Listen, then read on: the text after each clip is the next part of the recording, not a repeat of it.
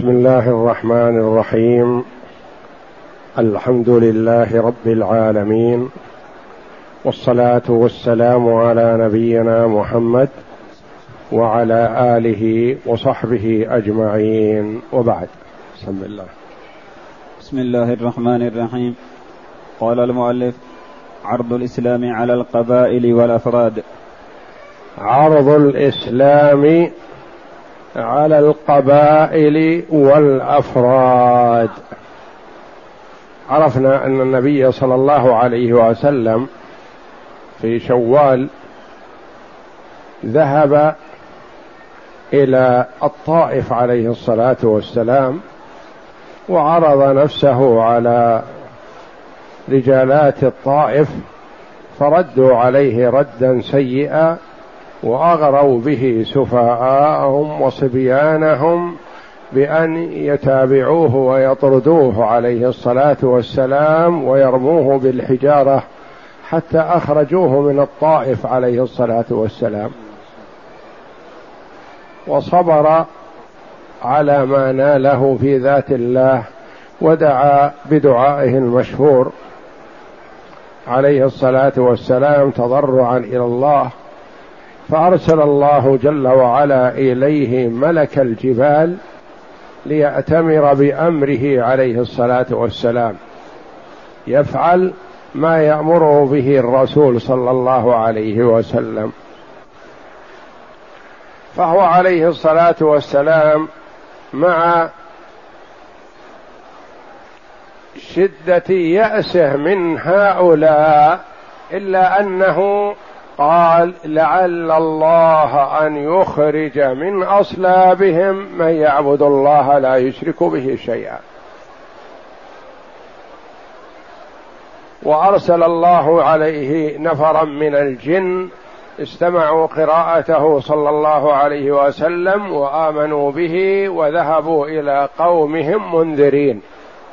وفي هذا لوم وتوبيخ للإنس. الجن الذين هم من غير جنس الرسول عليه الصلاة والسلام يؤمنون به ويتبعونه لما أدركوه مما سمعوه من الكلام الحسن والدعوة الطيبة والإنس يعاندون ويردون عليه صلى الله عليه وسلم. دخل مكة في جوار المطعم بن عدي كما تقدم لنا.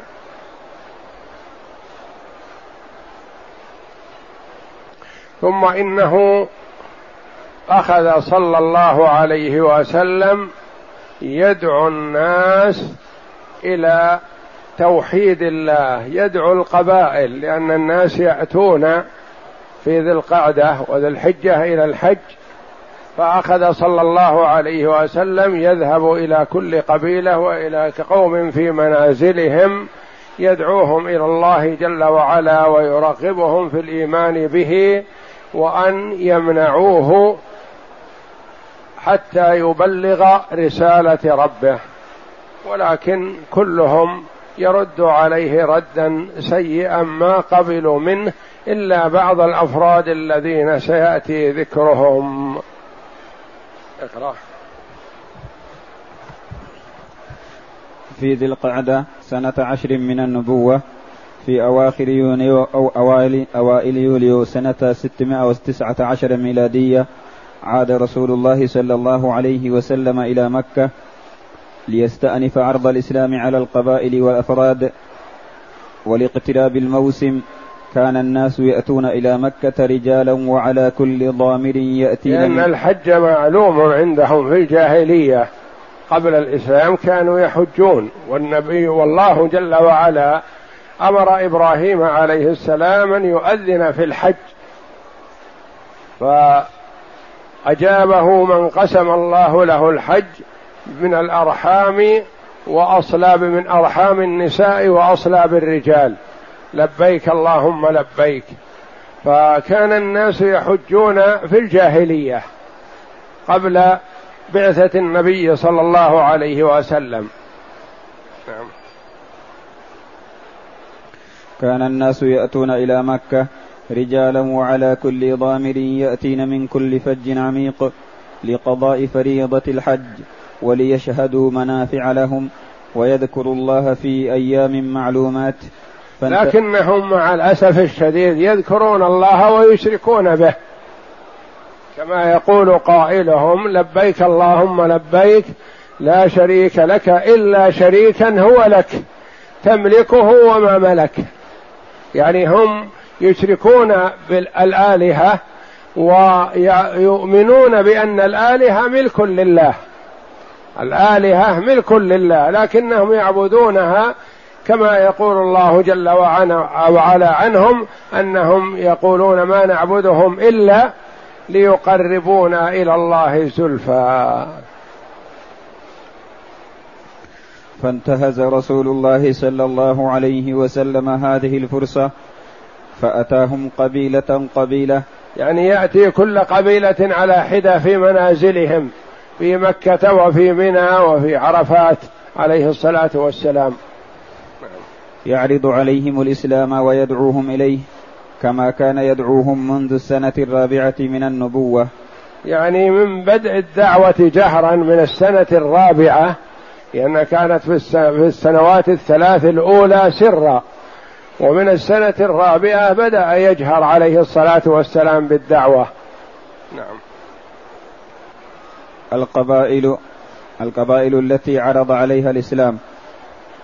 قال الزهري رحمه الله وكان ممن يسمى لنا من القبائل التي أتاهم رسول الله صلى الله عليه وسلم ودعاهم وعرض نفسه عليهم بنو عامر بن سعسعة ومحارب بن خصفة وفزازة وفزارة وغسان ومرة وحنيفة وسليم وعبس وبنو نصر وبنو البكاء وكندة وكلب والحارث بن كعب وعدل والحضارمة فلم يستجب منهم أحد. وهذه هذه قبائل من قبائل العرب كانت تأتي للحج وكان النبي صلى الله عليه وسلم يعرض الإسلام عليهم قبيلة قبيلة كل قبيلة على حدة. وهذه القبائل التي سماها الزهري رحمه الله لم يكن عرض الإسلام عليها في سنة واحدة ولا في موسم واحد بل إنما كان ما بين السنة الرابعة من النبوة إلى آخر موسم قبل الهجرة. من السنة الرابعة من البعثة إلى السنة الثالثة عشرة حتى هاجر صلى الله عليه وسلم بعدما قضى بمكة ثلاث عشرة سنة يدعو إلى الله. هاجر صلى الله عليه وسلم إلى المدينة فكانت حياته بالنبوة عليه الصلاة والسلام ثلاث عشرة سنة بمكة وعشر سنوات بالمدينة عليه الصلاة والسلام. ولا يمكن تسمية سنة معينة لعرض الإسلام على قبيلة معينة. نعم هناك قبائل قد قد جزم العلامة المنصور فوري أن عرض الإسلام عليهم كان في موسم السنة العاشرة. وقد ذكر ابن إسحاق كيفية العرض وردودهم وهاك ملخصا. بنو كلب أتى النبي صلى الله عليه وسلم إلى بطن منهم يقال لهم بنو عبد الله. يعني اسم القبيلة بنو كلب. ومنهم فخذ يقال لهم بنو عبد الله.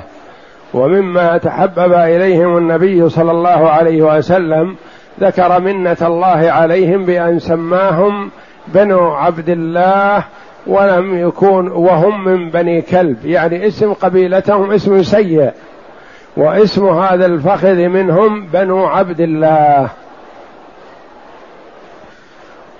فدعاهم إلى الله وعرض عليهم نفسه حتى إنه ليقول لهم يا بني عبد الله إن الله قد أحسن اسم أبيكم فلم يقبلوا منه ما عرض عليهم. بنو حنيفة أتاهم في منازلهم فدعاهم إلى الله وعرض عليهم نفسه فلم يكن أحد من العرب أقبح عليه ردا منهم. لأنهم كان بنو حنيفة مشهورون بالغلظة والشدة والقسوة فردوا عليه ردا سيئا. عليه الصلاة والسلام وتحمل ذلك نعم. وأتى إلى بني عامر بن سعسعة فدعاهم إلى الله وعرض عليهم نفسه فقال بحيرة بن فراس رجل منهم والله لو أني أخذت هذا الفتى من قريش لأكلت, لأكلت به العرب ثم قال أرأيت إن نحن يعني لو أخذت هذا الفتى من قريش معناه أن العرب يتبعونني ويكون تبعا لي ولكنه شرط على النبي صلى الله عليه وسلم أن يكون له الأمر من بعد النبي صلى الله عليه وسلم لأنه كان يريد رياسة وما كان يريد الإسلام. ثم قال أرأيت إن نحن بايعناك على أمرك؟ ثم أظهرك الله على من خالفك أيكون لنا الأمر من بعدك؟ قال الأمر إلى الله يضعه حيث يشاء. فقال له أفنهدف نحورنا للعرب دونك فإذا أظهرك الله كان الأمر يعني لغيرنا نجعل رقابنا هدف للحرب وللقتال. ثم إذا قاتلنا الناس وقاتلونا يكون الأمر لغيرنا. لا حاجة لنا فيك لأنه ما كان يريد الإسلام وإنما يريد الرياسة والإمارة. فقال له أفنهدف نحورنا للعرب دونك فإذا أظهرك الله كان الأمر لغيرنا؟ لا حاجة لنا بأمرك فأبوا عليه. ولما رجعت بنو عامر تحدثوا إلى شيخ لهم لم يوافي لم لم يوافي الموسم. لم يوافي الموسم يعني ما حضر معهم. شيخ كبير في بلدهم ما حضر الموسم وهو ذا رأي وذا عقل فأخبروه بما رأوا. لم يوافي الموسم لكبر سنه وقالوا له جاءنا فتى من قريش من بني عبد المطلب من بني عبد المطلب يزعم أنه نبي يدعونا إلى أن نمنعه ونقوم معه ونخرج به إلى بلادنا فوضع الشيخ يديه على رأسه ثم قال يا بني عامر هل لها من تلاف؟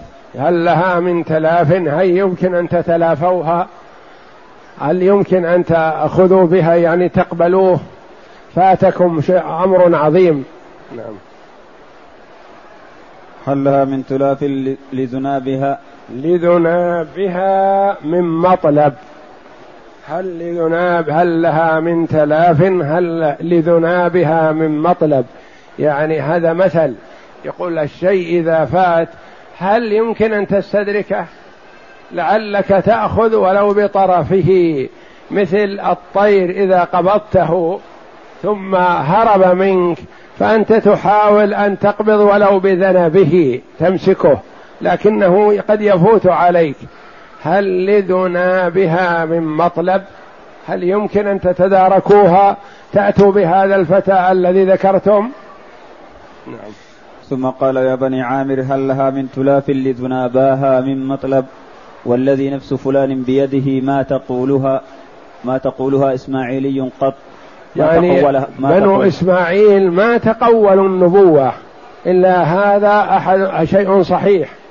يعني هم ما كان من عادتهم أن يتقولوها ما فيهم يعني من كذاب بنو إسماعيل. والذي نفس فلان بيده ما تقولها إسماعيلي قط وإنها لحق فأين رأيكم كان عنكم؟ يعني حينما عرض عليكم نفسه وين رأيكم عنكم؟ وين الرأي وين أين عقولكم؟ يا ليتكم قبلتموه. نعم. المؤمنون من غير أهل مكة. وكما عرض رسول الله صلى الله عليه وسلم الإسلام على القبائل والوفود عرض على الأفراد والأشخاص. يعني ما كان يعرض على القبائل والجماعات بل يعرض على الأفراد والجماعات وال... وكل أحد يلتقي به عليه الصلاة والسلام. كما تقدم لنا أنه عرض الإسلام على رقيق آه، البستان الذي في الطائف. عرض عليه الإسلام وقام وقبل رأسه وقبل قدميه ويديه وصدقه.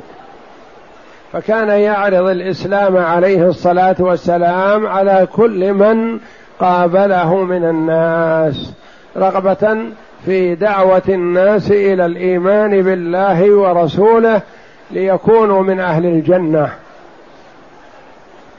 وحصل من بعدهم من بعضهم على ردود صالحة وآمن به عدة رجال بعد هذا الموسم بقليل وهناك لوحة منهم. يعني هذه أسماء بعض ما ورد أن النبي صلى الله عليه وسلم عرض عليهم الإسلام فأسلموا. نعم. منهم سويد بن صامت كان شاعرا لبيبا من سكان يثرب يسميه قومه الكامل لجلده وشعره وشرفه ونسبه. يسميه قومه الكامل يقول هذا الكامل. وش معنى الكامل؟ يعني أنه أديب وشاعر وذا نسب وذا وجاهة وذا فصاحة وذا شعر يعني في صفات حسنة عديدة. فيسمونه الكامل. فعرض عليه النبي صلى الله عليه وسلم الإسلام. نعم. جاء مكة حاجا أو معتمرا فدعاه رسول الله صلى الله عليه وسلم إلى الإسلام فقال لعل الذي معك مثل الذي معي. يقول هذا سويد ابن صامت. يقول يمكن الذي معك مثل اللي عندي. أنا عندي من هذا شيء كثير لأنه شاعر وأديب ومتعلم وفصيح. يقول يمكن الذي عندك مثل اللي عندي. يعني ما عندك زود عندي. عما عندي. نعم. ماذا قال له النبي صلى الله عليه وسلم؟ ما رد عليه عليه الصلاة والسلام ردا سيئا أو وبخه أو كذا. قال اعرض علي اللي عندك. اعرض علي ما عندك. وأنا أعرض عليك ما عندي. ما دام أنك تدرك وتفهم فستميز بين الاثنين بإذن الله. فقال له رسول الله صلى الله عليه وسلم وما الذي معك؟ قال حكمة لقمان. يعني عندي شيء من الحكمة. حكمة لقمان حسن لأن الله جل وعلا آتاه الحكمة. نعم. قال أعرضها علي. فعرضها فقال له رسول الله صلى الله عليه وسلم إن هذا الكلام حسن. ما رده عليه الصلاة والسلام. قال كلامك هذا الذي قلت حسن. هذا حسن لكن اسمع ما عندي. والذي معي أفضل من هذا قرآن أنزله الله تعالى علي هو هدى ونور فتلا عليه رسول الله صلى الله عليه وسلم القرآن ودعاه إلى الإسلام فأسلم. وقال لأنه ميز ما دام هذه صفته الكامل بين قومه ميز بين الغث والسمين بين كلام الله جل وعلا وكلام المخلوقين. والنبي صلى الله عليه وسلم تلطف به أول الأمر وترفق به وقال أعرض علي ما عندك. وسمع منه النبي صلى الله عليه وسلم واستحسن كلامه. قال كلامك حسن لكن ما عندي أحسن منه لأن ما عندي من كلام الله جل وعلا. فلما عرض عليه رسول الله صلى الله عليه وسلم الإسلام والقرآن أسلم من مجلسه. وقال إن هذا لقول حسن. فلما قدم المدينة لم يلبث أن قتل يوم بعاث وكان إسلامه في سنة إحدى عشر من النبوة. يعني ما طول بعد اسلامه هذا حتى يتمكن من الدعوة إلى الله وإنما عاد من مكة إلى المدينة وحصلت الحرب في المدينة الحرب الشديدة التي سنمر عليها آه، حرب بعاث. فقتل فيها عدد كبير من الناس ومنهم هذا سويد ابن الصامت. نعم. ثانيا إياس بن معاذ كان غلاما حدثا من سكان. كذلك كان هذا من أهل المدينة كأن المدينة من أول الأمر وفيها الطيبة والخير وأفضل من سائر الناس حيث كان المستجيبون لدعوة النبي صلى الله عليه وسلم. جماعات أو أفراد من أهل المدينة.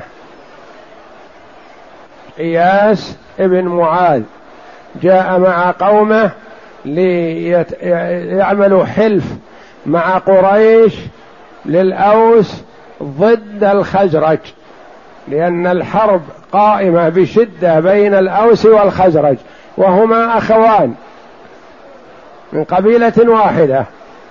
ولكن صارت بينهم حروب شديدة وتطاح وتقاتل ومما قاله بعضهم لما آمن بمحمد صلى الله عليه وسلم قال إن بيننا وبين قومنا عداوة شديدة فلعل الله أن يجمعهم على يدك ففعلا جمعهم الله جل وعلا على يد محمد صلى الله عليه وسلم وأذهب الله ما بينهم من العداوة وكانوا إخوة في الله متحابين. الأوس والخزرج وسموا الأنصار رضي الله عنهم لأنهم ناصروا النبي صلى الله عليه وسلم. اختار لهم النبي صلى الله عليه وسلم هذا الاسم لأن لو سموا باسم الأوس ما رضي بعضهم الخزرج ما رضي الآخرون. أهل المدينة يدخل فيهم من ليس منهم. فسموا بالأنصار الذين ناصروا رسول الله صلى الله عليه وسلم. وإذا قيل أهل المدينة دخل فيهم كفار ودخل فيهم المنافقون. لكن الأنصار خاصة في من ناصر الله ورسوله رضي الله عنهم وأرضاهم. إياس ابن معاذ. نعم. إياس بن معاذ كان غلاما حدثا من سكان يثرب قدم في وفد من الأوس جاءوا يلتمسون الحلف من قريش أو يلتمسون الحلف من قريش على قومهم من الخزرج وذلك قبيل حرب بعاث في أوائل سنة إحدى عشر من النبوة إذ كانت نيران العداوة متقدمة في يثرب بين القبيلتين. في يثرب بين القبيلتين بين الأوس والخزرج وهم أولاد رجل واحد.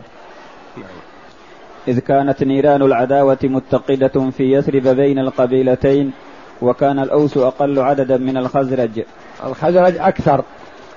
فجاء فريق من الأوس يطلبون الحلف من كفار قريش يساعدوهم على الخزرج على بني عمهم. فلما علم رسول الله صلى الله عليه وسلم بمقدمهم جاءهم فجلس إليهم وقال لهم هل لكم في خير مما جئتم له؟ فقالوا وما ذاك؟ قال أنا رسول الله صلى الله عليه وسلم بعثني إلى العباد أدعوهم أن يعبدوا الله ولا يشركوا به شيئا وأنزل علي الكتاب ثم ذكر لهم الإسلام وتلا عليهم. عليهم القرآن فقال إياس بن معاذ أي قوم هذا والله خير مما جئتم له هذا وهو حدث في السن يعني صغير لكن نور الله بصيرته وأشار على قومه أن يأخذوا هذا خير لهم مما جاءوا. قال خذوا هذا واتبعوا محمد خير لكم مما جئتم من أجله وهو طلب الحلف من قريش ليناصروكم على الخزرج. خذوا هذا هذا خير لكم. نعم. أي قوم هذا والله خير مما جئتم له. فأخذ أبو الحيسر أنس بن رافع رجل كان في الوفد حفنة من تراب البطحاء فرمى بها وجه إياس وقال دعنا عنك فلعمري لقد جئنا لغير هذا. رد عليه هذا الشيخ الكبير وحثى في وجه التراب وقال اترك هذا فما جئنا لهذا وإنما جئنا لأمر آخر. فصمت إياس وقام رسول الله صلى الله عليه وسلم وانصرفوا إلى المدينة من غير أن ينجحوا في عقد حلف مع قريش. وبعد رجوعهم إلى يثرب لم يلبث إياس أن هلك. وكان يهلل ويكبر ويحمد ويسبح عند موته فلا يشكون أنه مات مسلما. يعني كأنه صدق النبي صلى الله عليه وسلم وآمن به حينما عرض عليهم الإسلام. والدليل على هذا أنه عند موته كان يسبح ويهلل ويكبر ويحمد الله. ولهذا قال قومه لما تبين لهم الإسلام لانهم كانوا قبل لا يدرون ماذا يقول.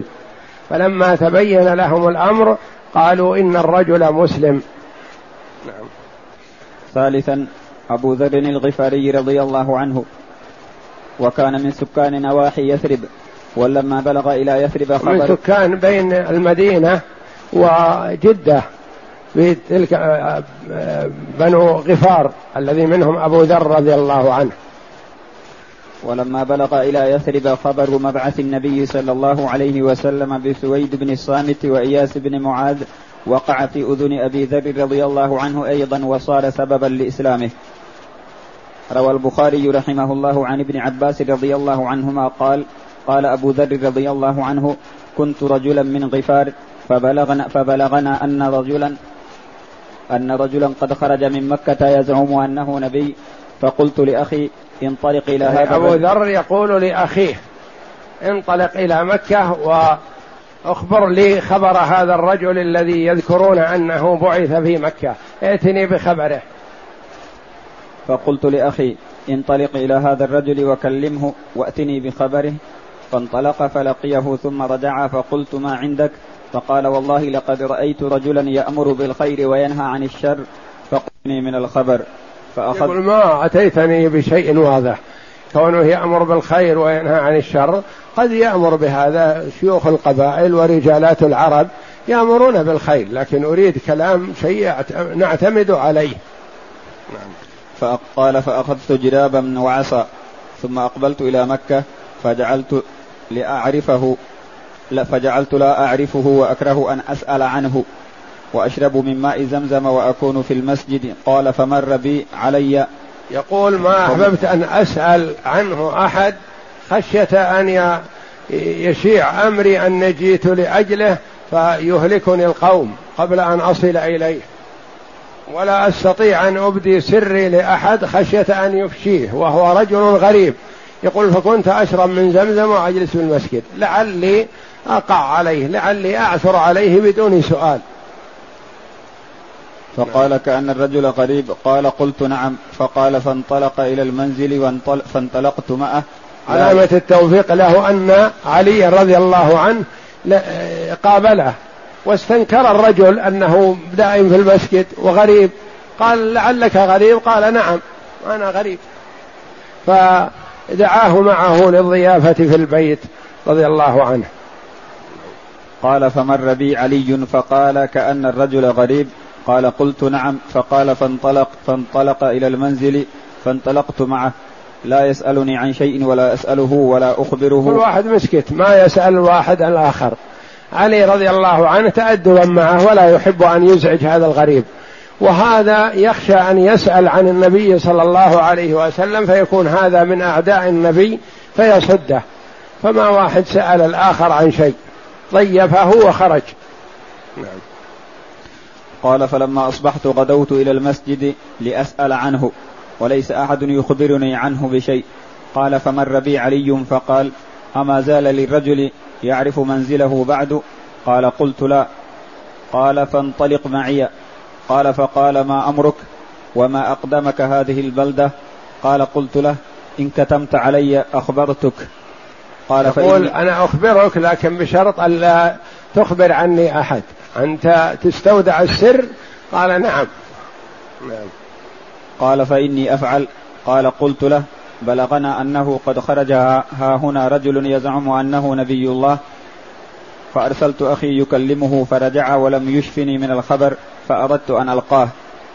فقال له أما إنك قد رشد قد رشدت؟ قد رشدت. يعني كنت رشيدا بهذا المجيء وهذا السؤال وبعدين أنت وفقت بأن كان سؤالك وخبرك عندي لأدلك عليه. دلالة صحيحة. نعم. هذا وجهي إليه أدخل حيث أدخل. فإني إن رأيت أحدا أخافه عليك قمت إلى الحائط كأني أصلح نعلي. وامض أنت فمضى ومضيت معه حتى دخل ودخل يقول أدخل أنا أذهب إلى النبي صلى الله عليه وسلم وأدخل عليه. فإذا رأيت شيئا أخافه عليك كان يكون عنده واحد من المشركين. وإذا رآك أتيت إلى النبي صلى الله عليه وسلم ترصد لك بعد ذلك. هو قومه آذوك. فأنا إن رأيت شيئا أخافه عليك ألزم الجدار. وحرك نعلي كأني أصلح نعلي. وأنت هذه إشارة. هذه إشارة أنك تنصرف. ما تبين نفسك.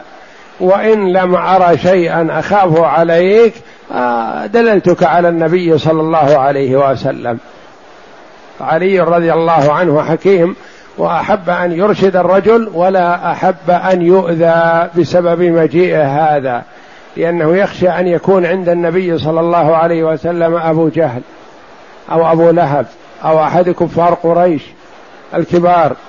فإذا جاء هذا الأجنبي وكلم النبي صلى الله عليه وسلم طلع عليه هذا الكافر فترصد له هو من معه وآذوه بعد خروجه من النبي صلى الله عليه وسلم. والنبي عليه الصلاة والسلام في ذلك الوقت ما كان يستطيع أن ينصره بشيء عليه الصلاة والسلام. نعم. قال ودخلت معه على النبي صلى الله عليه وسلم فقلت له أعرض علي الإسلام فعرضه فأسلمت مكاني. فقال لي يا أبا ذر اكتم هذا الأمر وارجع إلى بلدك فإذا بلغك ظهورنا. يقول لا تخبر أحد الآن أنك أسلمت عندنا وأنت في مكة لأنك إذا أخبرت الآن تسلطوا عليك. اكتب هذا حتى تخرج من مكة سالما. خاف عليه النبي صلى الله عليه وسلم من كفار قريش. لكن قوة الإسلام والإيمان في قلبه رضي الله عنه وأرضاه ما سمح إلا أن يعلنها ولا يبالي ويتحمل ما يصيبه في ذات الله رضي الله عنه وأرضاه. فكان قوي في الحق رضي الله عنه وهو ممن لا يخاف في الله لومة لائم. وارجع إلى بلدك فإذا بلغك ظهورنا فأقبل فقلت والذي بعثك بالحق لأصرخن بها بين أظهرهم. يقول لا أسأل عنهم والذي بعثك بالحق والله لأصرخن بها لا أعلنن بين أظهرهم أني أسلمت ولا أبالي بما يصيبني منهم. قال فجئت إلى المسجد وقريش فيه فقلت يا معشر قريش إني أشهد أن لا إله إلا الله وأشهد أن محمدا عبده ورسوله. فقالوا قوموا إلى هذا الصائبي قوموا إلى هذا الصابئي فقاموا فضربت لأموت. فأدركني العباس يعني ضربوه ضربا يموت به إلا أن الله سلمه. حتى أدركه العباس رضي الله عنه وأتاهم من ناحية يخافون منها وإلا ما أحد يستطيع يناصره الآن. قال هذا من غفار وتجارتكم ذاهبة وآيدة من طريق غفار. فإذا قتلتم هذا الرجل آذوكم وتسلطوا عليكم ولا مرور لكم إلا من طريق من ديارهم. وكيف تمرون بديارهم وأنتم قتلتم صاحبهم؟ فتركوه. قال فأدركني العباس فأكب علي ثم أقبل عليهم فقال ويلكم تقتلون رجلا من غفار ومتجركم وممركم على غفار فأقلعوا عني. فلما أن فلما أن أصحب فلما أن أصبحت الغداء رجعت فقلت مثل ما قلت بالأمس فقالوا قوموا إلى هذا الصابئي فصنع بي ما صنع بالأمس فأدركني العباس فأكب علي وقال مثل مقالته بالأمس. رابعا طفيل بن عمرو الدوسي. هذا من جماعة أبي هريرة رضي الله عنهم. طفيل بن عمرو الدوسي من دوس. كان رجلا شريفا شاعرا لبيبا رئيس قبيلة دوس وكان لقبيلته إمارة أو شبه إمارة في بعض نواحي اليمن. قدم مكة في عام 11 من النبوة فاستقبله أهلها قبل وصوله إليها وبذلوا له أجل تحية وأكرم التقدير. وقالوا له يا طفيل إنك قدمت بلادنا وهذا الرجل الذي بين أظهرنا قد أعضل بنا. وقد فرق جماعتنا وشتت أمرنا وشتت أمرنا وإنما قوله كالسحر يفرق بين الرجل وأبيه وبين الرجل وأخيه وبين الرجل وزوجته وإنا نخشى عليك وعلى قومك ما قد دخل علينا فلا تكلمه ولا تسمعن منه شيئا. عرفوا أن الطفيل بصير ويدرك الكلام. فخوفوه تخويفا شديدا من النبي صلى الله عليه وسلم وقالوا الأحسن لك ألا تسمع منه ولا كلمة لأنه بالنسبة لنا نحن قومه ضرنا. فرق بين الولد وأبيه وبين الأخ وأخيه وبين الزوج وزوجه وشتت جماعتنا وفرق شملنا وتأذينا منه. فنخشى إن كلمته أن يسحرك مثل ما سحر بعض رجال ونساء منا. فلا تكلمه. يقول حتى كدت أن أجعل في أذني القطن حتى لا أسمع. أخاف أن تصل إلي كلمة من كلمة من كلماته فتضرني. فأردت أن أضع في أذني القطن. ثم قلت في نفسي أنا عارف لست بجاهل ولا سفيه أسمع من هذا الرجل فإن كان حقا قبلته وإن كان باطلا رددته. ما يمشي علي الكلام السيء.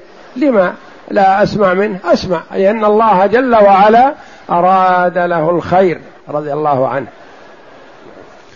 يقول طفيل فوالله ما زالوا بي حتى أجمعت ألا أسمع منه شيئا ولا أكلمه حتى حشوت أذني حين غدوت إلى المسجد كرسفا فرقا من كرسف القطن. يقول وضعت في أذني القطن حتى لا أسمع كلام هذا الرجل الذي يقولون عنه أنه ساحر. ويفرق بين الولد وأبيه وبين الزوج وزوجه وبين الأخ وأخيه حتى لا أسمع. أخشى أن يؤثر علي لكنه أراد الله جل وعلا له خير. نعم. فرقا من أن يبلغني شيء من قوله قال فغدوت إلى المسجد فإذا هو قائم يصلي عند الكعبة فقمت قريبا منه فأبى الله إلا أن يسمعني بعض قوله فسمعت كلاما حسنا. ما قصد أن يسمع لكنه سمع. سمع كلاما حسن. ما كلام ما سمع كلاما ينفر منه وإنما سمع كلاما طيبا. فسمعت كلاما حسنا فقلت في نفسي وثكل أمي. والله إني رجل يعني مثل قول عدمتني أمي أو عدمني قومي. يعني كأنه يدعو على نفسه كيف أنه يمتنع أن يسمع من هذا الرجل؟ ما ما يليق بمثلي أن يمتنع عن السماع لأني أميز بين الغث والسمين. قال والله إني رجل لبيب شاعر ما يخفى علي الحسن من القبيح فما يمنعني أن أسمع من هذا الرجل ما يقول. فإن كان حسنا قبلته وإن كان قبيحا تركته. فمكثت حتى حتى انصرف إلى بيته فاتبعته حتى إذا دخل بيته دخلت عليه فعرضت عليه قصة مقدمي. وتخويف الناس إياي وسد الأذن بالكرسف ثم سماع بعد كلامه وقلت له أعرض علي أمرك. فعرض علي الإسلام وتلا علي القرآن فوالله ما سمعت قولا قط أحسن منه ولا أمرا أعدل منه فأسلمت وشهدت شهادة الحق. وقلت له إني مطاع في قومي وراجع إليهم وداعيهم إلى الإسلام فادعوا الله أن يجعل لي آية فدعا. وكان اجعل لي علامة تدل على صدقي فيما أقوله لقومي حتى يوافقوني. نعم. وكانت آيته أنه لما دنا من قومه جعل الله له نورا في وجهه مثل المصباح. جعل الله له نور بين عينيه مثل المصباح. بين عينيه علامة على صدقه وإيمانه. نعم. فقال اللهم في غير وجهي أخشى أن يقول هذه مثلة. ما حب أن يكون هذه الإضاءة في وجهه خشي أن بعض الجهال يقول هذه مثلة. هذه علامة سيئة لدخوله في هذا الدين الجديد. مثلا ما يحب أن تكون في وجهه وإنما تكون هذا النور في غير وجهه. نعم. فتحول النور إلى صوته. فدعا أباه وزوجته إلى الإسلام فأسلما وأبطأ عليه قومه في الإسلام لكن أسلمت زوجته وأبوه وأهل داره كلهم أطاعوه لأنه مطاع فيهم. مقبول. نعم. وأبطأ عليه قومه في الإسلام لكن لم يزل بهم حتى هاجر بعد الخندق ومعه سبعون أو ثمانون بيتا من قومه. وقد أبلي في الإسلام بلاء حسنا وقتل شهيدا يوم اليمامة. رضي الله عنه. طفيل بن عمرو الدوسي كان ممن جاهد في سبيل الله وقتل في حرب وقتال مسيلمة الكذاب مع خالد بن الوليد رضي الله عنه. قتل شهيدا رضي الله عنه. خامسا ضماد الأزدي. كان من أزد من أزد شنوءة من اليمن وكان يرقى من هذا الريح. قدم مكة. يرقى يعني يقرأ على المريض هو. هو نفسه بصير وحكيم فكان يحضرون له المريض أو كذا فيقرأ عليه يرقاه فيبرأ بإذن الله. قدم مكة فسمع سفهاءها يقولون إن محمدا مجنون فقال لو أني أتيت هذا الرجل لعل الله يشفيه على يدي. قالوا له لما قدم مكة حذروه. قالوا فيه واحد عندنا مجنون سفيه صابع كذا كذا. سبوا الرسول صلى الله عليه وسلم. قال نعم هذا الذي أبحث عنه أنا. أرقاه لعل الله أن يشفيه على يدي. وين هو؟ يظن أنه مربط بالحبال وأنه مجنون كما يقولون. قال أعمل خيرا لقريش. أرقى مريضهم هذا لعل الله أن يشفيه على يدي. فلقيه فقال يا محمد إني أرقى من هذا الريح فهل لك فقال رسول الله صلى الله عليه وسلم إن الحمد لله نحمده ونستعينه من يهده الله فلا مضل له ومن يضلله فلا هادي له وأشهد أن لا إله إلا الله وحده لا شريك له وأشهد أن محمدا عبده ورسوله. أما بعد فقال أعد علي كلمات أما بعد يريد أن يتكلم. قال اصبر أعد علي ما قلت. سمع كلام طيب. سلام حسن. وهو جاء إلى الرسول قال أنا أرقى المريض فهل لك أن أرقاك؟ يعني يقول تحب أن أقرأ عليك؟ لعل الله أن يشفيك مما تجد. فما قال له النبي صلى الله عليه وسلم ما بي جنون أو أنا لست مريض أو نحو ذلك. حمد الله وأثنى عليه وافتتح خطبته هذه عليه الصلاة والسلام بين يدي هذا الرجل. فانبهر هذا الرجل قال هذا ما يصدر من مجنون ولا يصدر من مريض ولا يصدر من كاهن. هذا كلام حسن أعد علي كلامك. أما سمع أوله قال أعده علي كلام طيب. أعده بارك الله فيك. فقال أعد علي كلماتك هؤلاء فأعادهن عليه رسول الله صلى الله عليه وسلم ثلاث مرات فقال لقد سمعت قول الكهنة وقول السحرة وقول الشعراء فما سمعت مثل كلماتك هؤلاء ولقد بلغنا قاموس البحر. هات يدك أبايعك على الإسلام فبايعه. رضي الله عنه. نعم. ست نسمات طيبة من أهل يثرب. وفي موسم الحج من سنة أفعل هذا بارك الله فيك.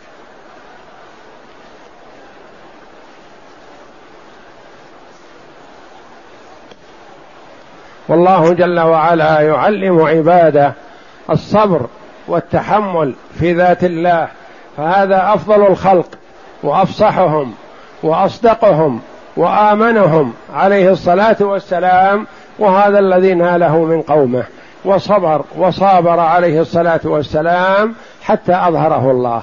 وهكذا ينبغي لكل من دعا إلى الله جل وعلا أن لا ينهزم بأول الأمر ومهما أوتي ومهما عذب ومهما أوذي يصبر ما دام أنه واثق بأن مبدأه حق وأنه يدعو إلى حق فيصبر ويصابر. ولا ينهزم من أول الأمر أو يفر أو ينخذل وإنما يصبر ويتحمل والله جل وعلا مع الصابرين. قال المؤلف رحمه الله تعالى ست نسمات طيبات ست نسمات طيبة من أهل يثرب. ست نسمات يعني ستة أشخاص ستة أفراد من أهل يثرب والمراد بيثرب المدينة لأنها كانت تسمى يثرب قبل هجرة النبي صلى الله عليه وسلم. فسماها النبي صلى الله عليه وسلم المدينة وسماها طيبة وهذا العنوان تحت العنوان الكبير. قول المؤلف رحمه الله تعالى عرض الإسلام على القبائل والأفراد. فكان النبي صلى الله عليه وسلم يغتنم مجيء الناس إلى مكة للحج أو العمرة أو الزيارة فيحاول أن يخلو بهم ليعرض عليهم الإسلام. وقد عرضه صلى الله عليه وسلم على جمع من الناس قبائل وأفراد فالكثير من القبائل ردت ولم تقبل من النبي صلى الله عليه وسلم. وبعض الأفراد استجابوا للنبي صلى الله عليه وسلم واسلموا فأمرهم النبي صلى الله عليه وسلم أن ينتظروا ويذهبوا إلى قومهم ليذكروا لهم الإسلام ولا تستطيع الأفراد أن يناصروا ويؤووا رسول الله صلى الله عليه وسلم. فكان من هؤلاء الأفراد الذين عرض عليهم النبي صلى الله عليه وسلم ستة رجال جاءوا للحج فعرض عليهم النبي صلى الله عليه وسلم الإسلام فاستجابوا له.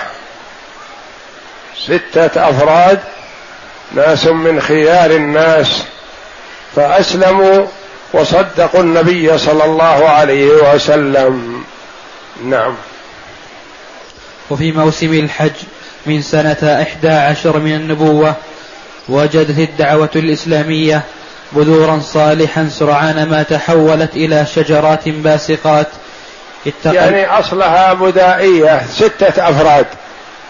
ثم بإذن الله أسلم أكثر أهل المدينة وهاجر النبي صلى الله عليه وسلم وصارت المدينة مأوى المهاجرين رضي الله عنه الجميع فكان لهم مناصرة للنبي صلى الله عليه وسلم. ولذا ما ينبغي للمسلم أن يحقر أمرا ما من أمور الدين حتى وإن كان سهلا يسيرا يسعى في إيصال الخير إليه لعل الله أن ينفع به. فقد ترغب شخصا في الخير وتحثه عليه. تقول في نفسك في أول الأمر هذا شخص واحد ماذا سيعمل؟ وما يدريك لعله يكون سببا لإسلام أمة لهداية خلق كثير. فالمرء ما يحقر الطريق من طرق الخير والنواة من نوى الخير وإن كانت بسيطة. فتعلم شخصا مثلا من أقاصي الدنيا جاء إلى مكة يذهب يكون مشعل نور وهداية لأمم عظيمة في بلاده وهو فرد واحد. فالإنسان يقتدي بالنبي صلى الله عليه وسلم في هذا ويحرص على تعليم العلم والدعوة إلى الله وبيان ما يجب على المسلم وهكذا لعل الله أن ينفع بهؤلاء المدعوين. فهو عليه الصلاة والسلام يتحين الليل وقت غفلة أهل مكة. لأن لأنه عليه الصلاة والسلام ما كان فظا ولا غليظا ولا لعان ولا شتام. قد يدعو القوم فيكون عمه خلفه أبو لهب يقول لا تصدقوه نحن أعرف به نحن أعلم به هو ابننا ولو كان فيه خير لاتبعناه وهكذا فيؤثر على الناس. يقول هؤلاء قومه وهذا عمه أخو أبيه. يقول هذا القول ما نقبله. فكان عليه الصلاة والسلام ما كان سليط اللسان على عمه ولا يقول له شيء. إذا تسلط العم عليه بالكلام ترك عليه الصلاة والسلام. وكما تقدم لنا ابن عمه الذي هو ابن أبي لهب فت العظم ونفخه في وجه النبي صلى الله عليه وسلم وما قال له النبي صلى الله عليه وسلم ولا شتمه ولا لعنه وإنما طلب من الله جل وعلا أن ينتقم له فانتقم الله جل وعلا له فأكله الأسد بين قومه ولم يتسلط على أحد سواه. فكان عليه الصلاة والسلام يتحين فرصة غفلة أهل مكة من الكفار ويتعرض للأفراد والجماعات والقبائل يدعوهم إلى الله جل وعلا. فكان في هؤلاء الستة من أهل المدينة خير عظيم. وفقهم الله جل وعلا للهداية والاستقامة وكان ذلك بتوفيق الله جل وعلا وله أسباب أن اليهود كانت تتوعدهم. فتقول لهم إنه حان موعد مبعث نبي نتبعه فنقتلكم معه قتل عاد وإرم. نقضي عليكم. فلما سمعوا كلام النبي صلى الله عليه وسلم قال بعضهم لبعض يا قوم هذا هو الذي تتوعدكم به اليهود فسارعوا إليه قبل أن يسبقوكم. نعم. اتقى المسلمون في ظلالها الوارفة عن لفحات الظلم والطغيان طيلة أعوام. وكان من حكمته صلى الله عليه وسلم إزاء ما كان يلقى من أهل مكة من التكذيب والصد عن سبيل الله أنه كان يخرج إلى القبائل في ظلام الليل حتى لا يحول بينه بينه وبينهم أحد من أهل مكة المشركين. خرج كذلك ليلة ومعه أبو بكر وعلي فمر على منازل ذهل وشيبان بن ثعلبة وكلمهم في الإسلام وقد دارت بين أبي بكر وبين رجل, وبين رجل من ذهل أسئلة وردود طريفة. وأجاب بنو شيبان بأرجى الأجوبة غير أنهم توقفوا في قبول الإسلام.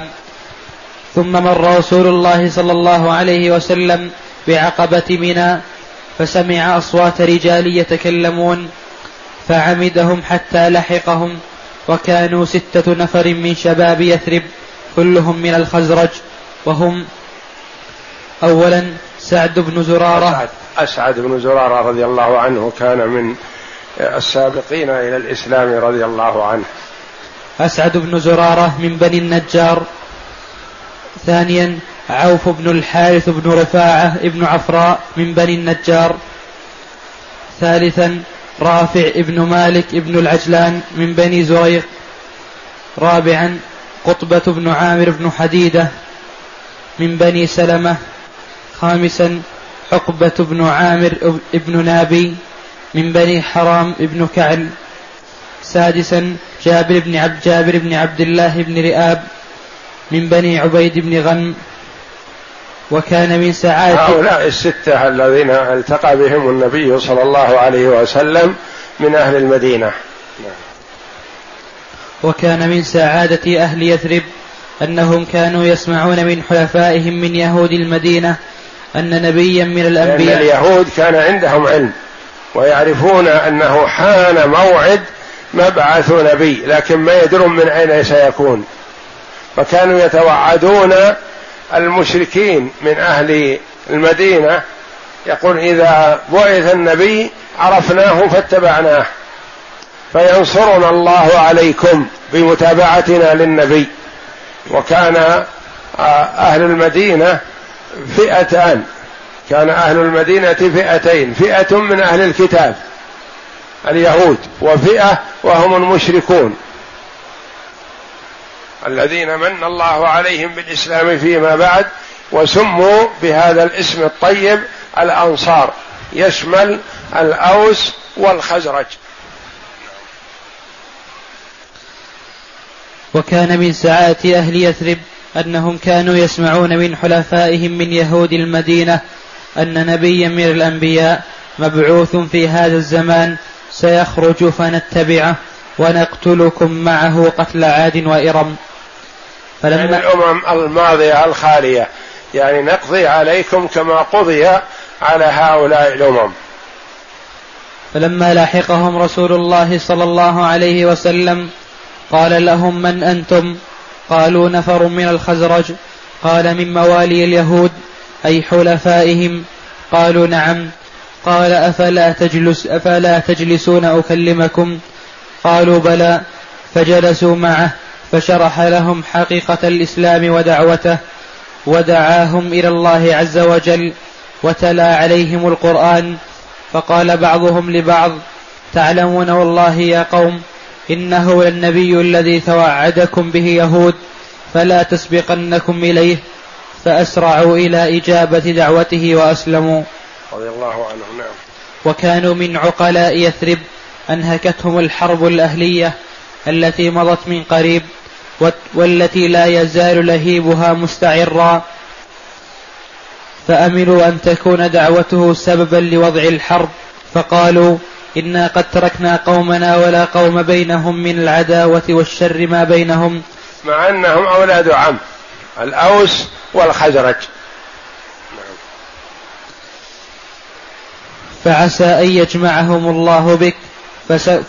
فسنقدم عليهم وندعوهم إلى أمرك ونعرض عليهم الذي أجبناك إليه من هذا الدين فإن يجمعهم الله عليك فلا رجل أعز منك. يعني إذا اجتمعوا عليك وأطاعوك فأنت حينئذ عزيز بين الناس لأنهم سينصرونك ويؤونك ويدافعون عنك وهم أهل حرب وأهل قوة. نعم.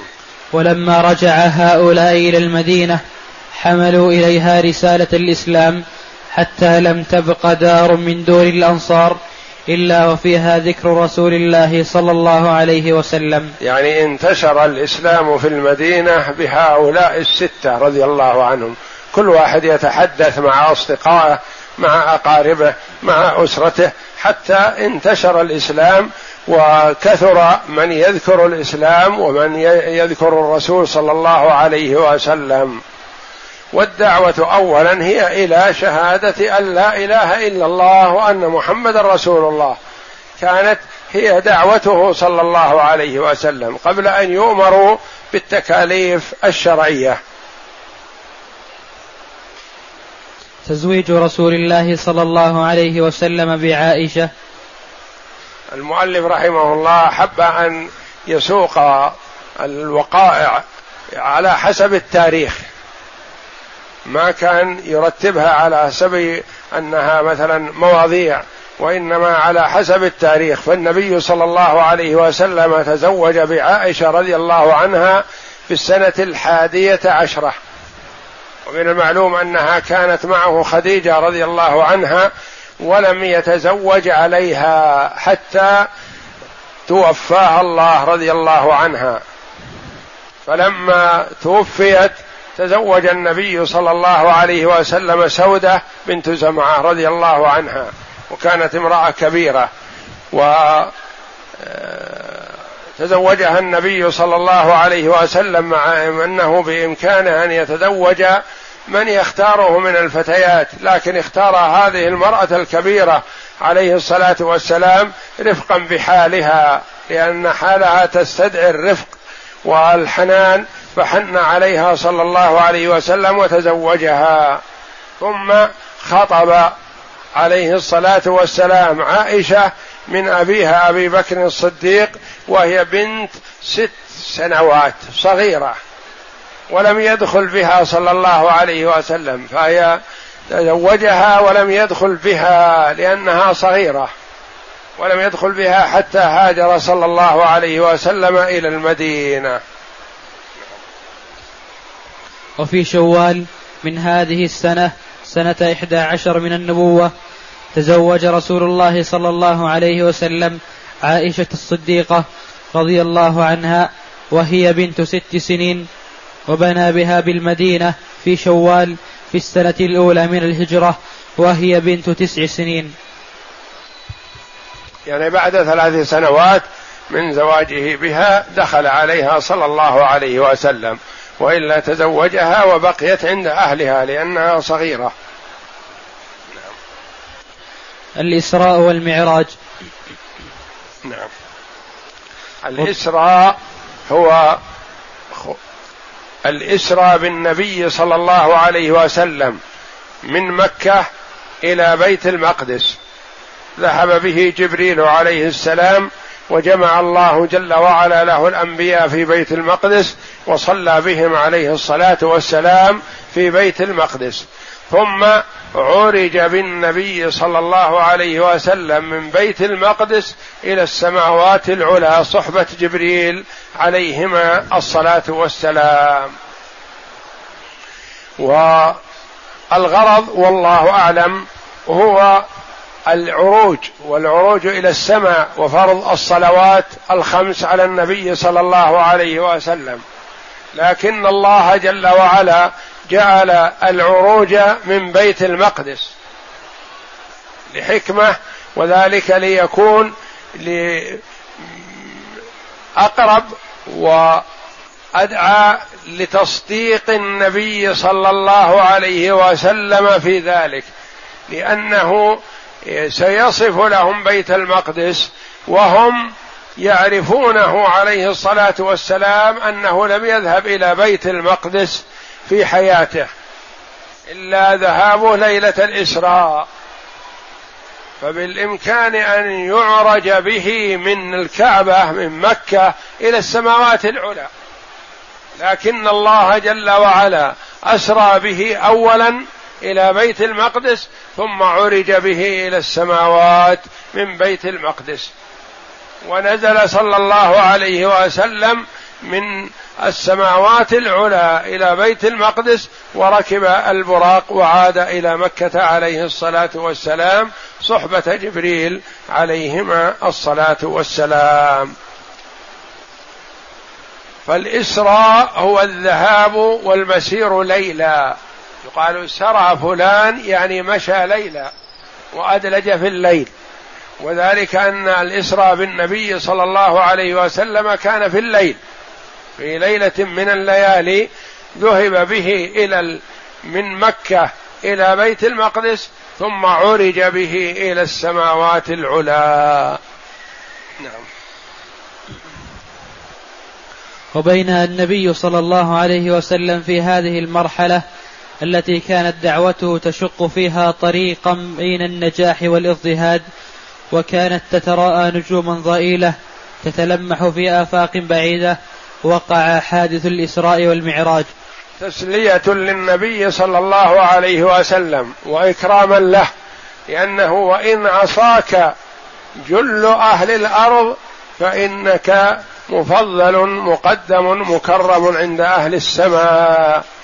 فهذه ضيافة وتشريف وتكريم للنبي صلى الله عليه وسلم في وقت هو مهان ومضطهد بين كفار قريش.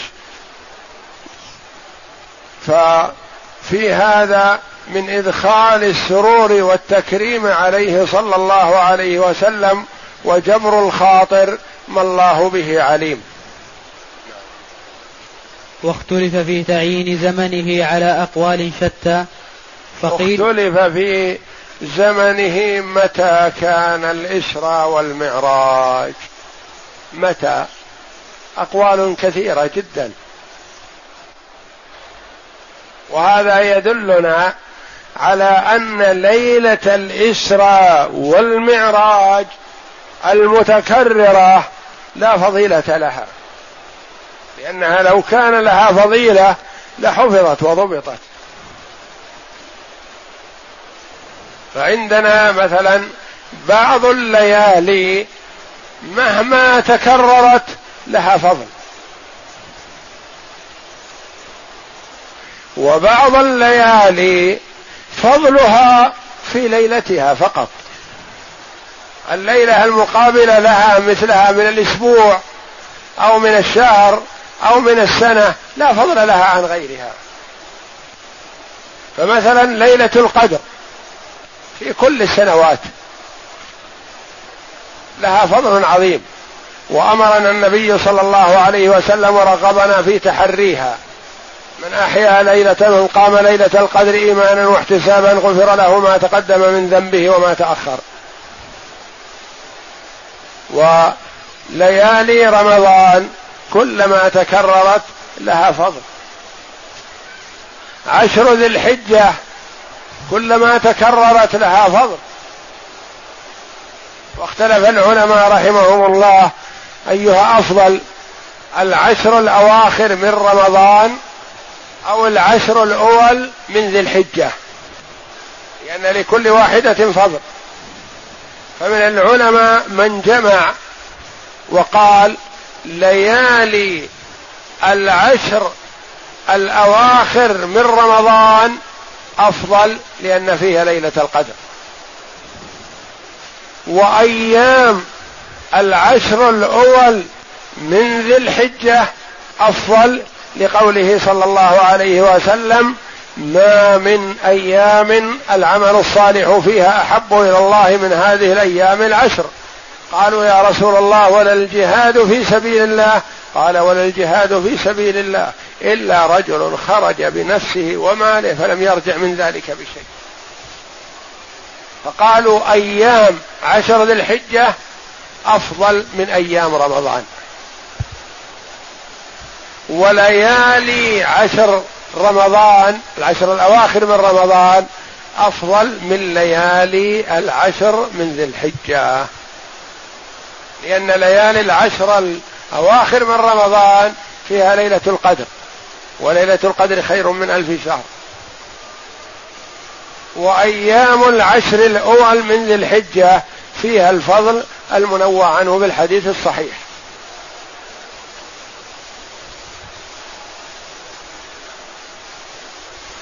هذا بالنسبة للأيام والليالي الفاضلة كلما تكررت. يوم عرفة كلما تكرر فاضل. العشر الأول من ذي الحجة شهر رمضان. وهكذا الأيام والليالي المتكررة التي لها فضل. لكن هناك أيام أو ليالي لها فضل في حد ذاتها في ذاتها هي. لكن ما يتكرر. مثل مولد النبي صلى الله عليه وسلم. الليلة التي ولد فيها النبي صلى الله عليه وسلم أوجد الله جل وعلا فيها خير عظيم للعباد. لكن ليلة المولد من السنة الثانية مثل سائر الليالي ما له ميزة.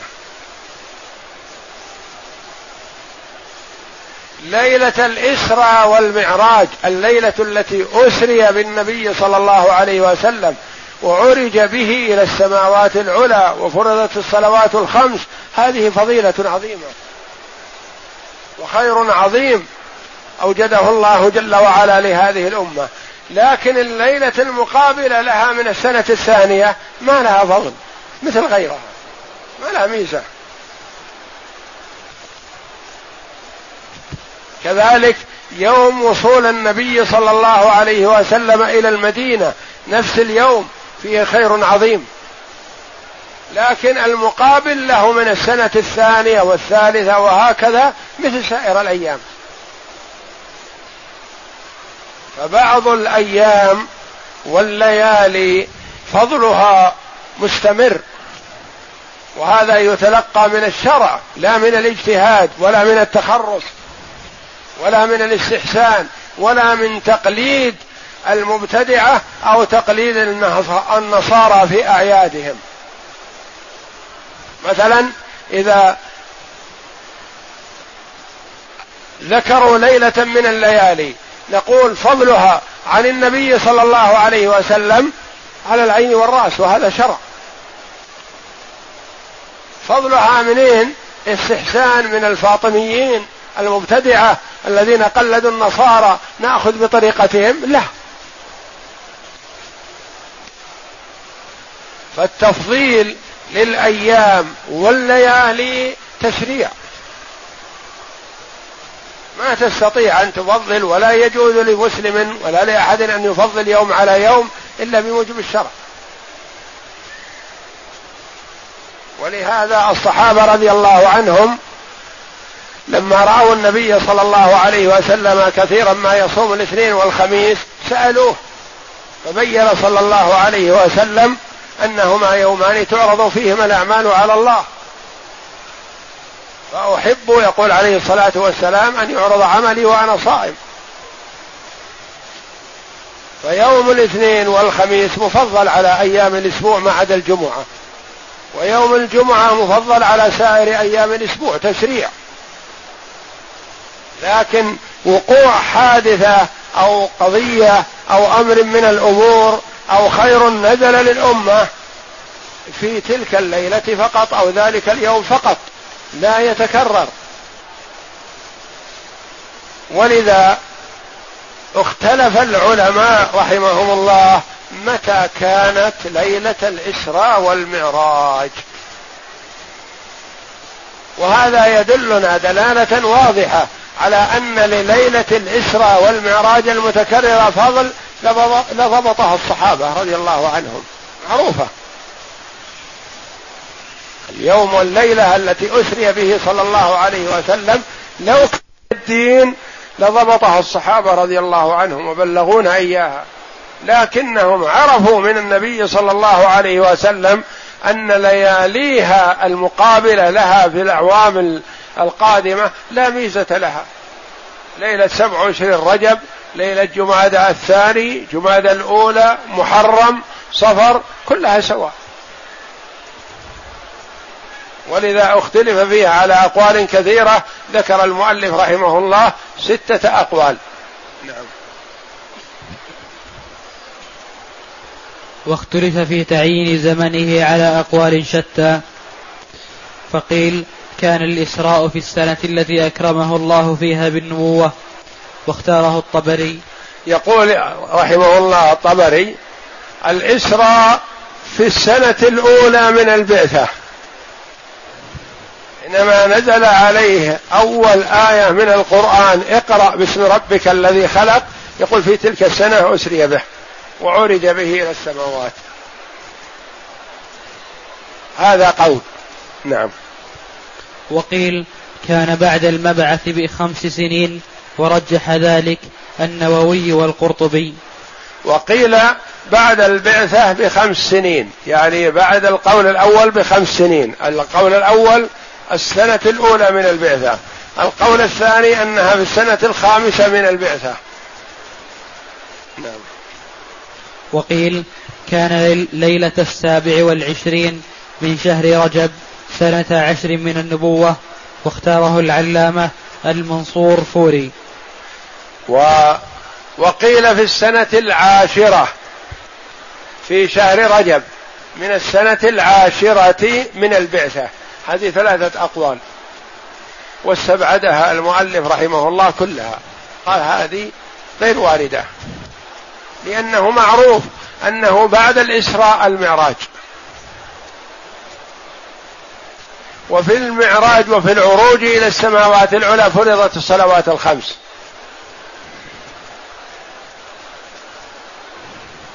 وخديجة رضي الله عنها توفيت في السنة العاشرة.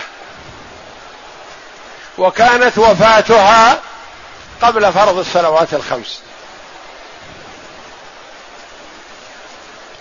كان النبي صلى الله عليه وسلم قبل فرض الصلوات الخمس يتعبد ويتحنث على ما هداه الله جل وعلا إليه لكن ما في صلوات. ما في الصلوات الخمس إلا فرضت بعدما عرج بالنبي صلى الله عليه وسلم إلى السماوات العلى. وكان وفاة خديجة رضي الله عنها معروفة أنها في السنة العاشرة. وكانت وفاتها قبل فرض الصلوات. اذا ما عرج بالنبي صلى الله عليه وسلم حال حياة خديجة إلى السنة العاشرة والنبي ما عرج به. ما فرض عليه الصلوات الخمس. هذا استنتاج رحمه الله. نعم. وقيل قبل الهجرة بستة عشر شهرا أي في رمضان سنة اثنا عشر من النبوة. وقيل قبل الهجرة بستة عشر شهر يعني كان في رمضان في السنة الثانية عشرة من البعثة يعني بعد وفاة خديجة رضي الله عنها بسنتين. وقيل قبل الهجرة بسنة وشهرين أي في المحرم سنة ثلاثة عشر من النبوة. يعني الخلاف في شهرين بين هذا القول وقول والقول الأول. أنها في رمضان أو بعد رمضان في شهر المحرم مثلا من السنة الثالثة عشرة. يعني في آخر السنة الثانية عشرة أو في أول السنة الثالثة عشرة يعني قبل هجرة النبي صلى الله عليه وسلم. نعم. وقيل قبل الهجرة بسنة أي في ربيع الأول سنة ثلاثة, ثلاثة عشر من النبوة. هذه متقاربة الأقوال الثلاثة. في رمضان سنة اثنى عشر. في محرم سنة ثلاثة عشر يعني بينهما شهرين.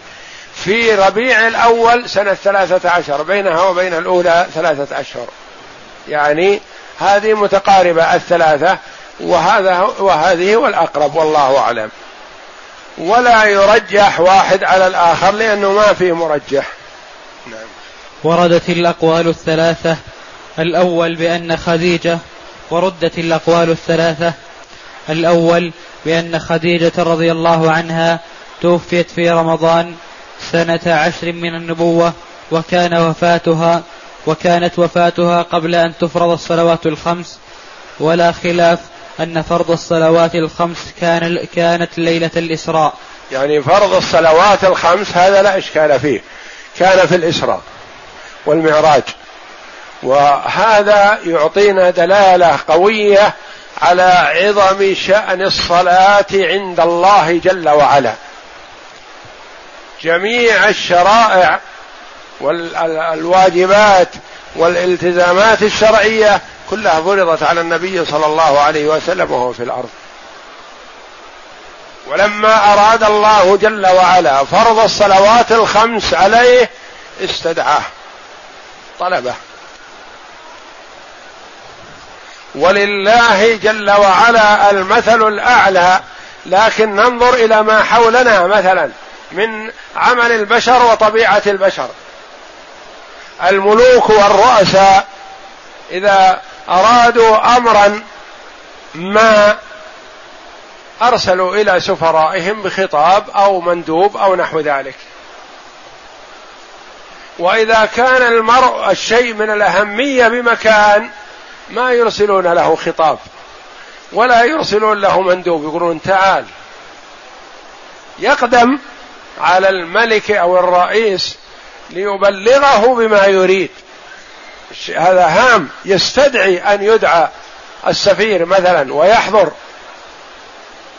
وكذا في حق الله جل وعلا لما شرع أراد شرع الصلوات الخمس وكانت من الأهمية بمكان ما أرسلها مع جبريل مع أنه ذو المكانة عند الله جل وعلا. لكن ليشعر عباده بأهمية الصلاة وعظمها. والصلاة أهم أركان الإسلام بعد الشهادتين وهي أول ما يحاسب عنه العبد يوم القيامة. فإن نجح في صلاته نظر في سائر عمله وإلا والعياذ بالله فلم ينظر.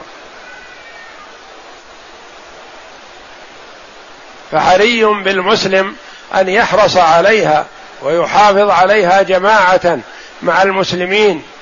كما قال عبد الله بن مسعود رضي الله عنه من أحب من سره أن يلقى الله غدا مسلما فليحافظ على هؤلاء الصلوات حيث نادى بهن.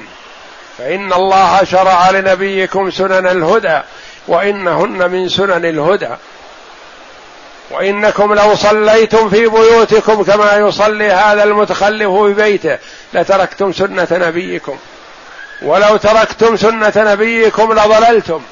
ولقد رأيتنا وما يتخلف عنها إلا منافق معلوم النفاق. رأيتنا في زمن النبي صلى الله عليه وسلم. ما يتخلف عنها إلا منافق معلوم النفاق. ولقد كان الرجل يؤتى به يهادى بين الرجلين حتى يقام في الصف. كلام عبد الله بن مسعود رضي الله عنه الذي إناء ملئ علما. وقال عنه صلى عليه الصلاة والسلام من أحب أن يقرأ القرآن غضا طريا كما أنزل فليقرأ على قراءة ابن أم عبد. ولما تعجب الصحابة رضي الله عنهم من دقة ساقيه وكان صغير القامة قصير القامة كان إذا وقف مثل الرجل الطويل إذا جلس.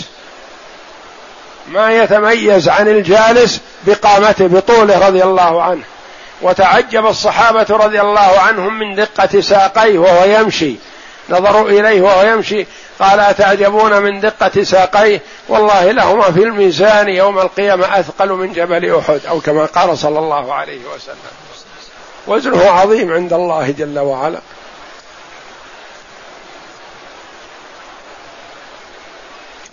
وله أقوال مشهورة رضي الله عنه في الإسلام. من كان مستنا فليستن بمن قد مات. فإن الحي لا تؤمن عليه الفتنة. ولقد رأيتنا وما يتخلف عنها إلا منافق معلوم النفاق. يقول إذا تخلف الشخص عن الصلاة عن صلاة الجماعة قلنا هذا منافق. وسمناه بالنفاق وهم خيار الأمة ما يسمون بالنفاق إلا من هو كذلك. ليسوا مثل غيرهم يسارعون هذا كذا وهذا كذا ويتحكم في عباد الله ويحكم على هذا بكذا ويحكم على هذا بكذا. وإنما هم خيار الأمة رضي الله عنهم وأرضاهم ما يحكمون ولا يتهمون أحدا بالنفاق إلا والنفاق ظاهر عليه. ولو صليتم كما يصلي هذا المتخلف في بيته لتركتم سنة نبيكم. ولو تركتم سنة نبيكم ليس الأمر سهل لضللتم. ولقد كان الرجل يؤتى به يهادى بين الرجلين حتى يقام في الصف. من حرص الصحابة رضي الله عنهم على صلاة الجماعة ما يستطيع الوصول مشي. ما يستطيع أن يصل. فيطلب اثنين من جيرانه أو إخوانه أو أحبابه يحضران إليه وقت الصلاة يأخذ هذا بعضد وهذا بعضد ويمشي بينهم. كما يخطى الطفل الصغير حتى يجلسون في الصف ليشهد صلاة الجماعة ويعود كذلك حرصهم على الصلاة رضي الله عنهم وأرضاهم. فالصلاة شأنها عظيم عند الله جل وعلا وهي أول ما يحاسب عنه العبد يوم القيامة من حقوق الله تعالى. وأول ما يحاسب عنه من حقوق الآدميين الدماء.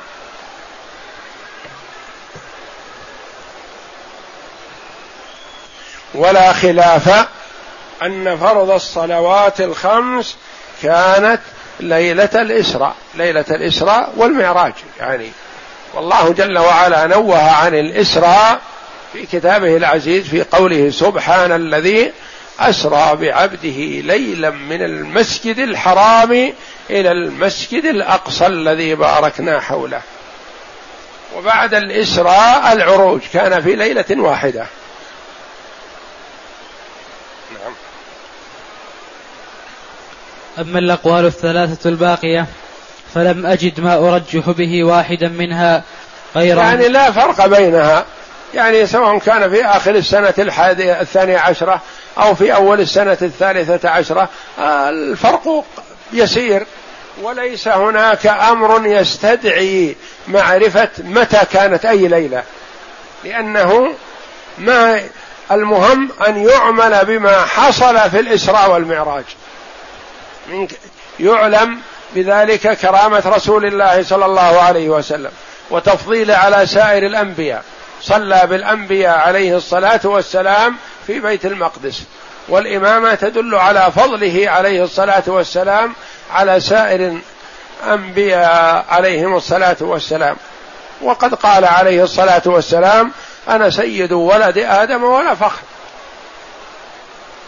قد يقول قائل مثلا النبي صلى الله عليه وسلم يذكر هذا أهو يفتخر؟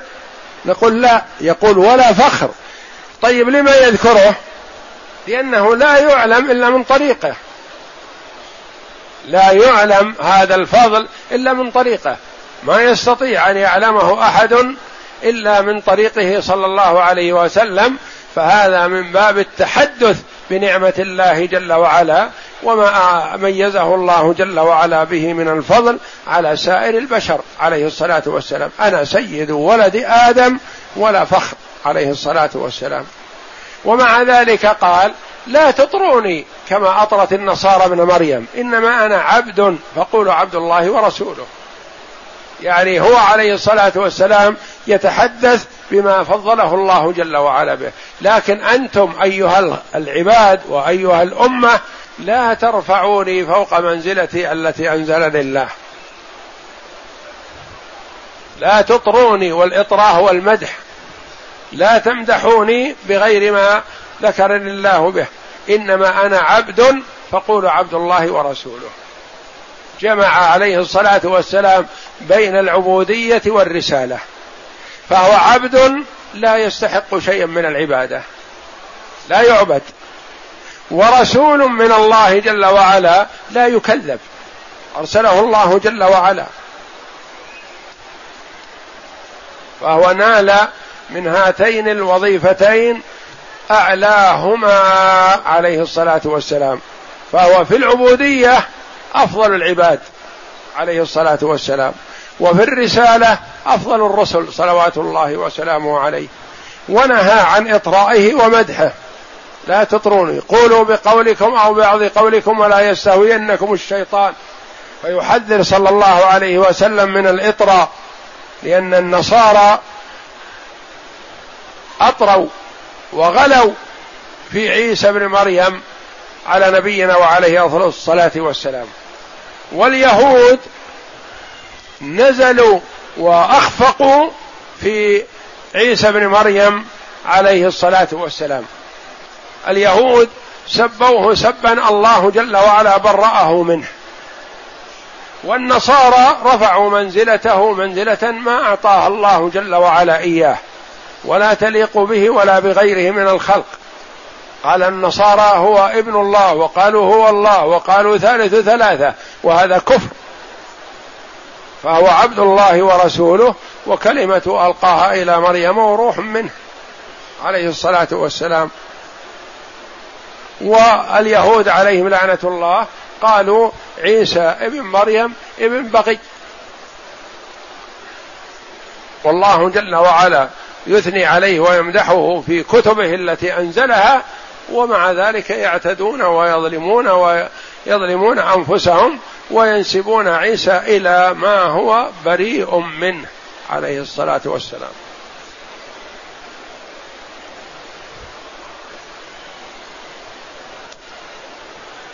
نعم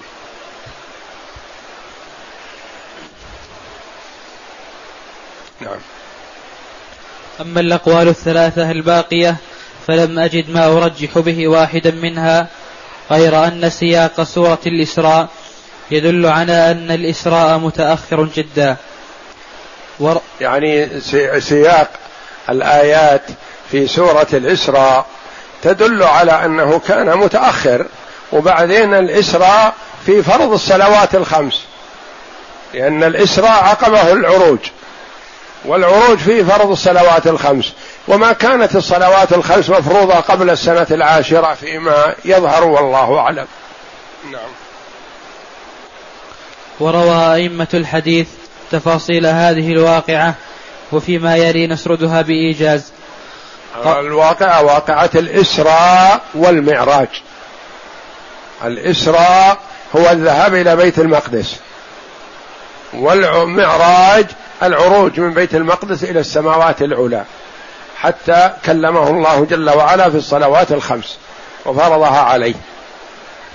في الصلوات خمسين صلاة كما سيأتي ثم حط الله جل وعلا عنه عشرا فعشرا فعشرا حتى لم يبق إلا عشر فحط عنه خمسا من العشر وبقيت خمس بالفعل وهي خمسون في الأجر والثواب والحمد لله. قال ابن القيم أسري برسول الله صلى الله عليه وسلم في جسده على الصحيح من الم... آه، اختلف العلماء رحمه الله في الإسراء بالنبي صلى الله عليه وسلم. هل هو بجسده وروحه أو بروحه دون جسده؟ مع الاتفاق على أنها ليست رؤيا منام ليست كالمنام التي في تذهب الروح إلى أماكن متعددة مثلا وتعود. لا. وإنما الخلاف بين الصحابة رضي الله عنهم. هل كان الإسرى بروحه وجسده؟ وهذا هو الراجح.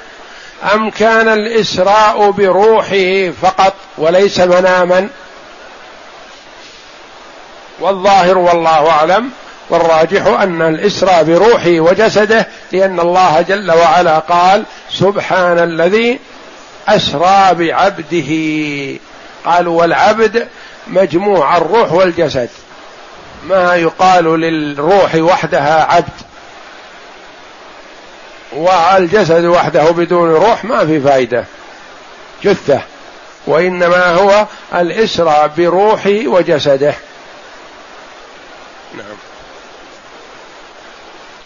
من المسجد الحرام إلى بيت المقدس راكبا على البراق صاحبه. البراق دابة أتى بها جبريل عليه السلام للنبي صلى الله عليه وسلم وهي دون الفرس على ما قيل أصغر من الفرس لكن خطوها مد النظر يعني بلحظة من مكة حتى أوصله إلى بيت المقدس.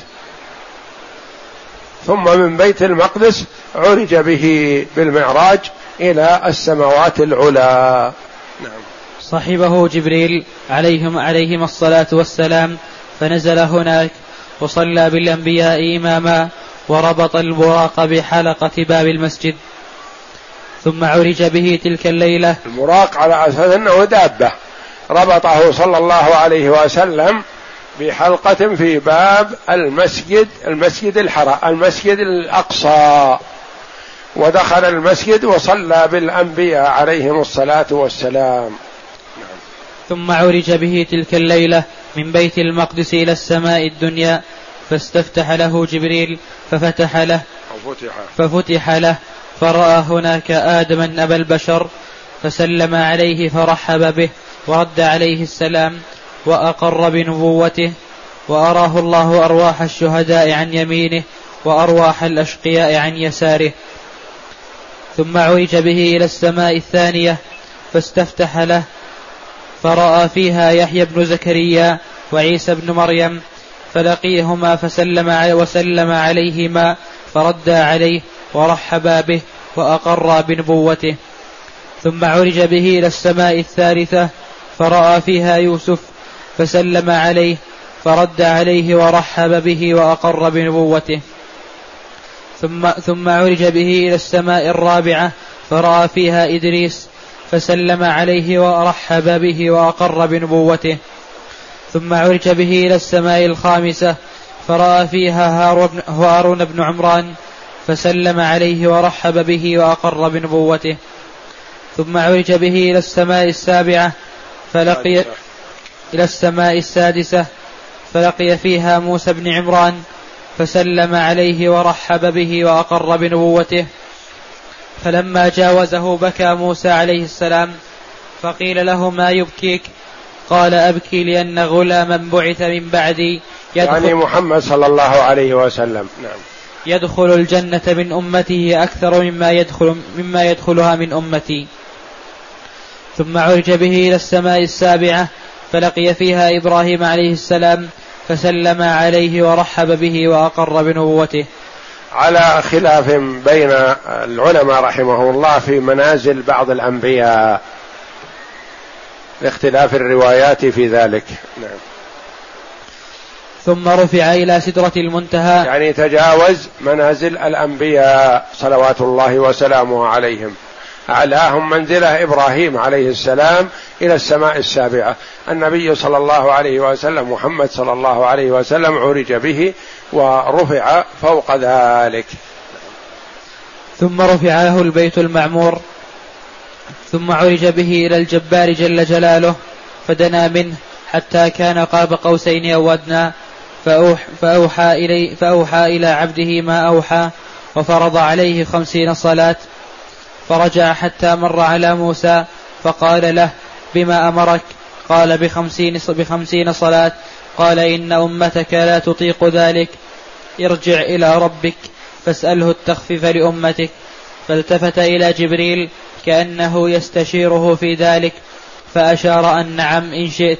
فعلى به جبريل حتى أتى به الجبار, الجبار تبارك وتعالى. وهو في مكانه. أي في العلو سبحانه وتعالى وهو جل وعلا مستو على عرشه وغني عن العرش وعن غيره والعرش هو سقف المخلوقات ما فوق العرش إلا الله جل وعلا. هذا لفظ البخاري في بعض الطرق فوضع عنه عشرا فوضع عنه عشرا ثم ثم أنزل حتى مر بموسى فأخبره. فقال ارجع إلى ربك فاسأله التخفيف. فلم يزل يتردد بين بين موسى وبين الله عز وجل حتى جعلها خمسا فأمره موسى بالرجوع وسؤال التخفيف فقال قد استحييت من ربي ولكن أرضى وأسلم. فلما بعد نادى مناد قد أمضيت فريضتي وخففت عن عبادي. يعني الفريضة كما فرضها الله جل وعلا خمسين صلاة وخفض الله جل وعلا الفعل على العباد فجعلها خمس تعادل في الأجر والثواب خمسين صلاة بفضله وإحسانه جل وعلا على هذه الأمة. ثم ذكر ابن القيم خلافا في رؤيته صلى الله عليه وسلم ربه تبارك وتعالى ثم ذكر كلاما لابن تيمية في هذا الصدد وحاصل البحث أن الرؤية بالعين لم تثبت أصلا. لأن اختلف الصحابة من زمن الصحابة رضي الله عنهم ومن بعدهم هل رأى النبي صلى الله عليه وسلم ربه بعيني رأسه؟ قال بعضهم بذلك وبعضهم رد هذا. وأما رؤيته صلى الله عليه وسلم لربه بقلبه فنعم. رآه بقلبه لكن ما رآه بعيني رأسه عليه الصلاة والسلام. وهو قول لم يقله أحد من الصحابة وما نقل عن ابن عباس من رؤيته مطلقا ورؤيته بالفؤاد فالأول لا ينافي الثاني. ثم قال وأما قوله تعالى في سورة يعني أنه قال ابن عباس رأى ربه. وقال في رواية رأى ربه بفؤاده. هذه ما في تنافي. يعني قول ابن عباس رأى ربه يعني بفؤاده. ما ينافي هذا. ولم يرد ما يثبت على أنه رآه بعيني رأسه صلى الله عليه وسلم. ثم قال وأما قوله تعالى في سورة النجم ثم دنا فتدلى فهو غير الدنو الذي في قصة الإسراء فإن الذي في في قصة الإسراء الدنو من الجبار جل وعلا. وأما الذي في سورة النجم فالدنو هذا دنو جبريل عليه السلام إنه رآه بالأفق الأعلى ثم دنا فتدلى. يعني رأى النبي صلى الله عليه وسلم جبريل عليه السلام على صورته التي خلقه الله عليها مرتين. مرة في الأرض رآه صلى الله عليه وسلم وهو في غار حراء قد سد الأفق. له ستمائة جناح.